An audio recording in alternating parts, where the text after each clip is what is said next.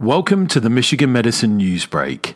Today, most people over 50 say they're ready for natural disasters and emergency situations.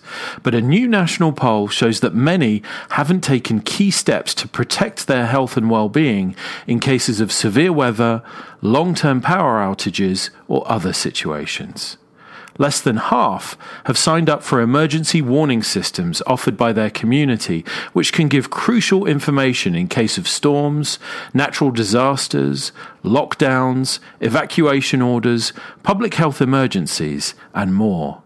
Less than a third have put together an emergency kit with essential supplies and medicines to get them through an emergency at home or take with them in an evacuation and only a quarter of those who rely on electrical power to run health related equipment have a backup power supply.